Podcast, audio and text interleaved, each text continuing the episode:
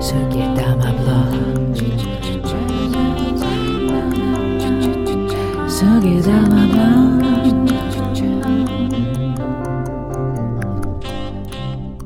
Hey everyone, welcome to the episode 14 of Sugidama Podcast, the podcast about Japanese sake, the drink which uses only four or sometimes five ingredients, but gives you an ocean of variants. And today we will talk about these ingredients and water in particular.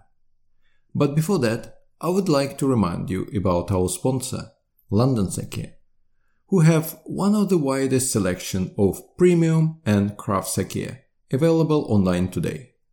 You can choose from over 100 sake from 25 breweries and they will deliver across the UK and many European markets. The cool thing about their website is that you can use simple online tasting notes together with very sensible and affordable food pairings in order to choose the perfect sake to enjoy. What's more, you can get a 10% discount by just using the code SUGIDAMA, all caps, during checkout. London Sake, making sake simple. So how have you been? Have you experimented with SMV and acidity to see if this information gives you some insight into how the sake should taste? If you found the previous or any other episodes useful and interesting, please review them on Apple Podcasts or write something on your social media or chat group. So now we know from the previous episodes that sake is made of four main ingredients. So what are these magic ingredients that make sake? Why? It's water, rice, koji, yeast. I'm hesitant to call distilled alcohol ingredient of sake. It's not added in many cases, and sake brewers started using it re- relatively recently compared to more than a thousand of years of sake brewing. But still, it's sometimes very important to bring out special aromas and adjust the taste. I think that in the ancient times, Japanese people consciously used only three ingredients water, rice, and koji. They didn't know about yeast, which, for example, in Europe was first observed in the 17th century on beer foam, but the fermentation process and the role of yeast in it was discovered only in 1857 by Louis Pasteur. So, the first on the list is water, which is the key ingredient of many alcoholic drinks. Well, what is present in all alcoholic drinks to be correct? But in wine, for example, water is not usually added, as grapes are naturally full of it. Another example is kumis, an alcoholic drink from Central Asia made from maize or donkey's milk. Again, milk is full of water, so you don't have to add it to it.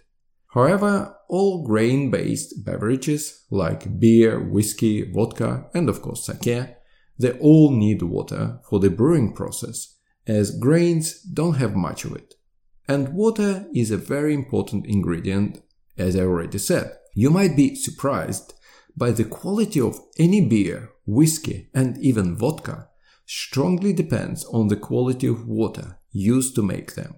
The same is for sake, where water accounts for around 80% of the volume and added several times during the brewing process. The water used at sake breweries is called shuzo yosui, literally sake making water. However, according to Andy Russell, who is a sake brewer in Japan and the author of the excellent Origin Sake blog, brewers often distinguish between the water used in actual brewing, which is called shikomi mizu, and the rest of the water used for other general purposes. Overall, the amount of water used to brew any particular batch of sake is 50 times more in weight than the amount of rice.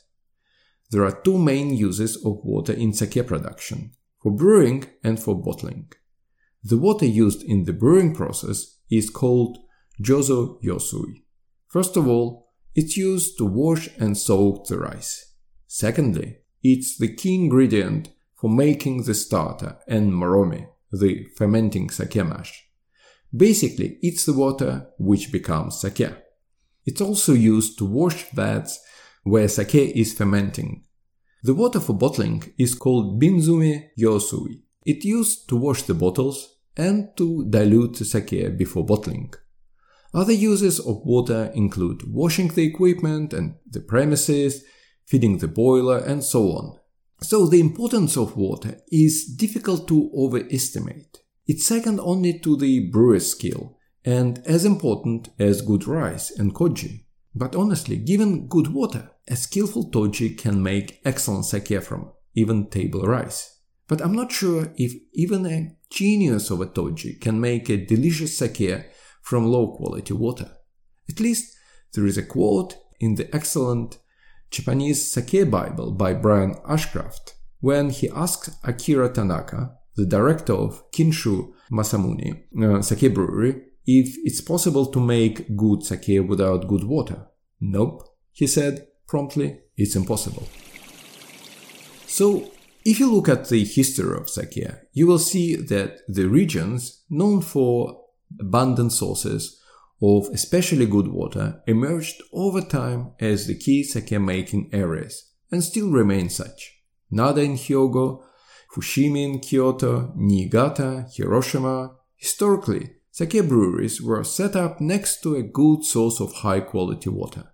And which water is considered high quality for sake? Well, first of all, it should be low in iron and manganese. Iron makes sake darker, more yellowish, and affects the taste and aroma in not a very nice way.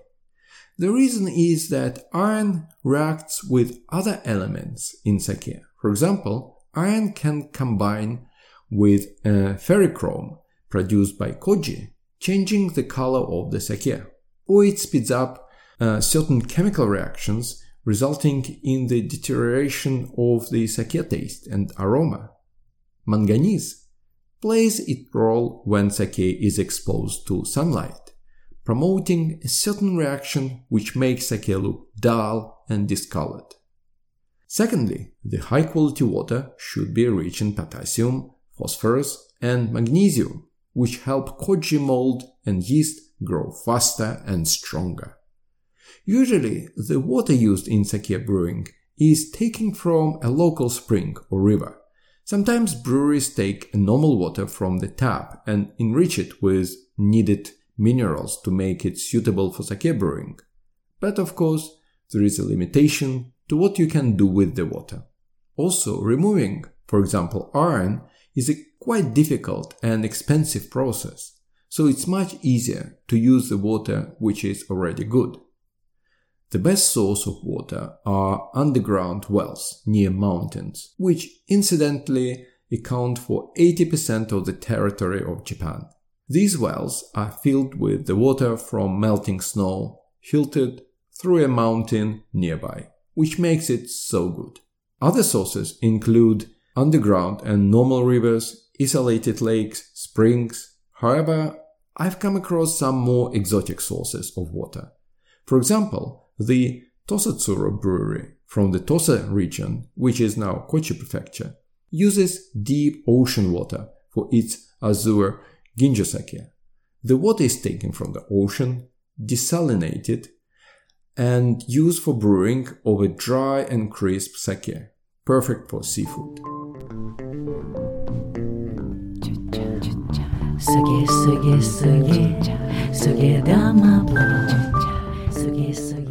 Good water might even have its own name. The water from the Nada area near Kobe is called Miyamizu. The water from Fushimi region in Kyoto, Gokosui, and the water from Mount Fuji is called Fukurusui. Obviously, in old times, people didn't know the chemical content of the water they used. It worked in a more empirical way. If customers liked the sake, it meant that the water was good. If they didn't, the owner of the brewery either moved in somewhere else or probably switched to some other businesses. However, there is an interesting story about how the importance of water was discovered towards the end of the Edo period, and it starts in 1840. Tazaemon Yamamura was the sixth generation head of the Yamamura family, which started to brew sake in 1625 in what is now Hyogo Prefecture. The family had two breweries. One was in Nishinomiya and the other in Kobe. The breweries were probably 10-15 kilometers apart, but the Nishinomiya brewery was producing by far superior sake. Poor Yamamura-san was struggling hard to solve this mystery. Probably the rice is different. He tried to use the same rice at his Kobe brewery, but couldn't achieve the same result as in Nishinomiya. Oh, the workers are just lazy and clumsy. He swapped the workers, but with no avail. So he became quite obsessed with it and went through everything until finally, in his last attempt to solve the mystery of the superior sake, he took the water from Nishinomiya and brought it to Kobe. And behold, he got the same quality of sake. The water was from the Nada area, and the brewer named it Miyamizu, which means heavenly water or shrine water. But people definitely knew about Nada well before Yamamura-san's discovery. Sake from Nada was very popular in Tokyo and was only rivaled by sake from Fushimi area near Kyoto. However, sake from these two regions were quite different. Why? Because of water, of course. Before talking about two main types of water, let me remind you about London Sake, our sponsor, and their cool curated sake tasting sets. If you are learning about sake, the tasting sets give you a great opportunity to compare different styles, grades, breweries, and so on. So have a look. Don't forget about the magic word Sugidama, all caps, to get your 10% discount. Most of the water in Japan is soft. It's called nansui, and it makes light, elegant, and smooth sake. For example, the Fushimi area in Kyoto, I have already mentioned, and the Niigata prefecture, they are both known for the abundance of soft water. And they are two very famous regions producing this elegant and smooth type of sake. It's a great sake to drink on its own, enjoying the complexity of subtle tastes and flavors. The sake made of soft water is often referred as feminine style of sake. Hard water, called kosui, is less common in Japan and it's still much softer than the hard water, for example, in the UK or Europe in general. The water hardness is expressed in milligrams of calcium carbonate per liter and is reported in parts per million ppm. For example, Evian mineral water is 299 ppm. Tap water in London is 272 ppm, minus 273 ppm actually, while the hard water in Nada is 116 ppm and soft water in Fushimi is 71 ppm, while Niigata, famous for its dry and light sake, is only 53 ppm. The softest is in Shizuoka prefecture, 18 ppm. The hard water makes more full-bodied, crisp and dry sake. It's a great sake to have with food in my opinion. The Nada region in Kobe is one of the best sake producing regions in Japan, thanks to Miyamizu water mentioned before. It's hard water which comes from Mount Rokko. A high level of calcium in water stimulates the production of enzymes, while other minerals such as potassium, magnesium, and phosphates, accelerate the fermentation process, which makes it perfect for brewing excellent sake. The hard water sake is often called a masculine or macho style of sake. However, this feminine masculine distinction doesn't always work. As everything in sake, the brewing technique is more important than the ingredients. So if the brewery, which uses soft water, wants to make robust, full-bodied sake, they will do it using various brewing techniques. Same for a brewery with hard water supply, which would like to make a more elegant and gentle sake. So it's again a more of a general guide. As soft and hard water make different sake taste profiles, I heard that an experienced sommelier can even tell by taste from which prefecture the sake come from. I haven't confirmed it yet though. I've told you about the hard water of Japanese sake, Miyamizu. Let's now talk about the classic soft water, Gokosui, from Fushimi area in Kyoto. Fushimi has been the main sake production region for probably more than a thousand of years. The imperial capital of Japan moved to the area at the end of um, the 8th century, and the city later got the name Kyoto, which just means a capital city. We know that koji was introduced into sake brewing around the same time, so you can call it the birth of modern sake. And that time, sake was more like a religious and imperial drink, drunk during religious ceremonies and at the imperial court. So the water in Fushimi has been used for sake brewing for at least 1200 years. The name Fushimi used to be written with different kanji, Chinese characters during the Edo period and meant hidden or underground water, because the area was known for excellent spring water. There is actually a massive underground water reservoir underneath the Kyoto basin, as large as Lake Biwa, the largest freshwater lake in Japan, northeast of Kyoto. Because of the geological structure of the area, the underground water in Fushimi is perfect for sake making. It's soft, around 60-80 ppm, has a perfect mineral mix and a very low in iron content. One of the springs in Fushimi is especially famous for its water, called Gokosui. The legend goes that the water started to gush from the grounds of Gokonomiya Shrine in 862. The shrine had a different name that time. The water was so delicious and aromatic that the word spread among the local people that the water cures many illnesses. This word reached Emperor Seiwa, who probably visited the spring and named the shrine Gokonomiya and the water Gokosui, fragrant water. So the water in the whole Fushimi area was named after this particular spring, Fushimizu Gokosui, or just Gokosui. Many people still believe that Gokosui water has miraculous properties and use it for praying for curing illnesses. The water is also used in tea ceremony, calligraphy, and so on. In 1985, it was certified by the Japan Environment Agency as one of the top 100 natural water sources in the country. So probably the sake made in the Fushimi region also has some magical properties.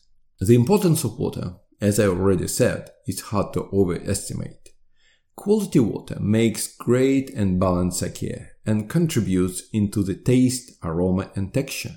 Next time, when you pick up the sake you would like to try, Pay attention on the region it comes from and see what water is it famous for.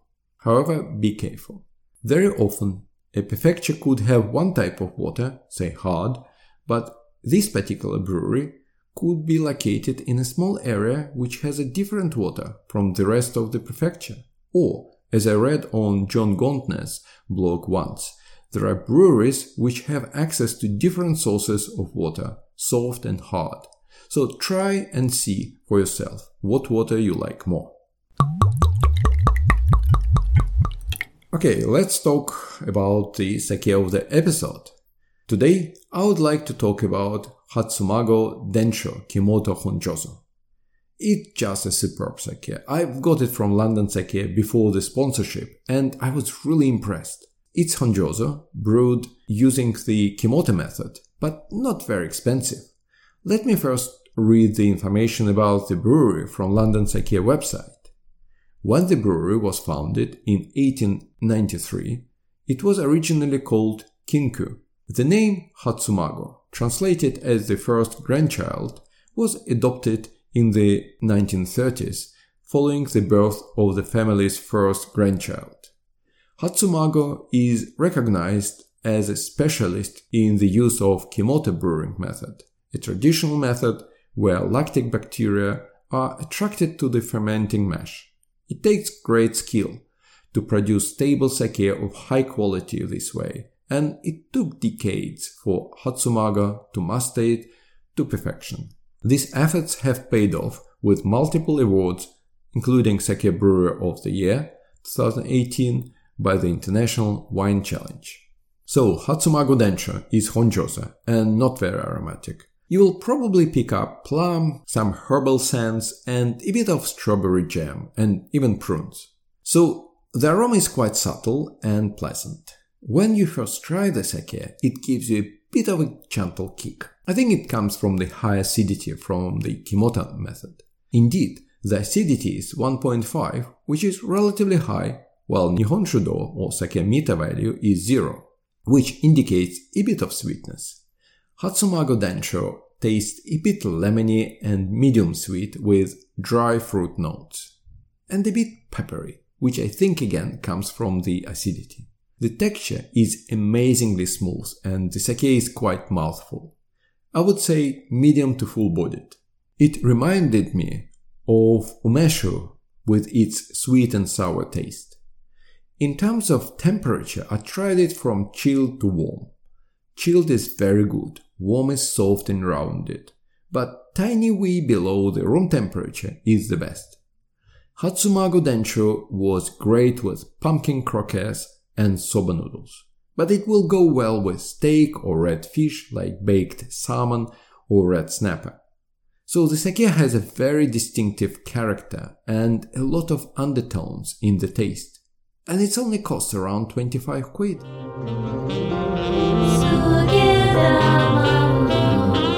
That's it for today. I'll be back with more episodes to continue the ingredients series there will be an episode about rice and another one about microorganisms, koji and yeast. In the meantime, try to find sake from different areas famous for its water. Kyoto, Nada, Niigata and see if they taste differently. Let me know how it went and what you think. Look at my website sugidama.co.uk. I've got a constantly updated tasting notes section and a lot of posts with recommendations. While there is no filter by prefecture, it's in the tasting notes additional information section. Or go to London Sake website, any other online sake store, or pop into a wine shop stocking sake or Japanese supermarket. Don't forget that you can get a 10% discount at London Sake website by entering Sugidama, all caps, at the checkout. Again, if you like the episode and want more, hit the subscribe button. Please, please, please, if you want to support Sugidama podcast, leave a review. Don't wait, just do it now. It only takes a few minutes of your time, but means a really big deal to me. Again, share this podcast with your friends, with anyone who might ask you about sake, on your social media, chat apps, anywhere. Thanks a lot for listening. Kampai! Suge, suge, suge, suge dama blog. Suge, suge, suge, suge dama block.